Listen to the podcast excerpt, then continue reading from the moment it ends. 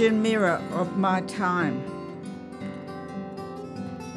As I looked into my rear vision mirror, I noticed my face metamorphosized into my mother's.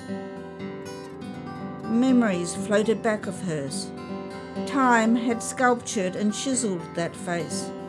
Now my face shows time crimes cannot hide. I remember her sitting on that recliner, her hands, blue veins spread out under the freckled skin as rivers over dry lands from a plain.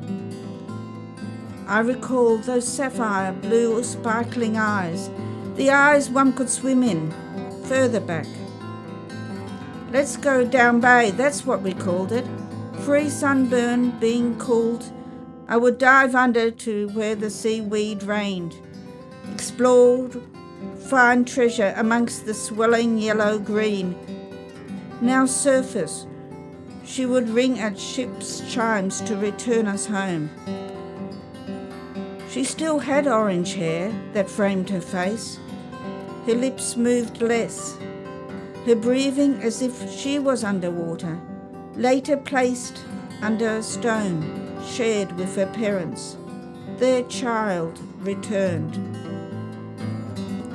I surface back to now and see my face in the mirror reflected, and reflect on seeing those same lines, her lines, begin to be echoed onto my face.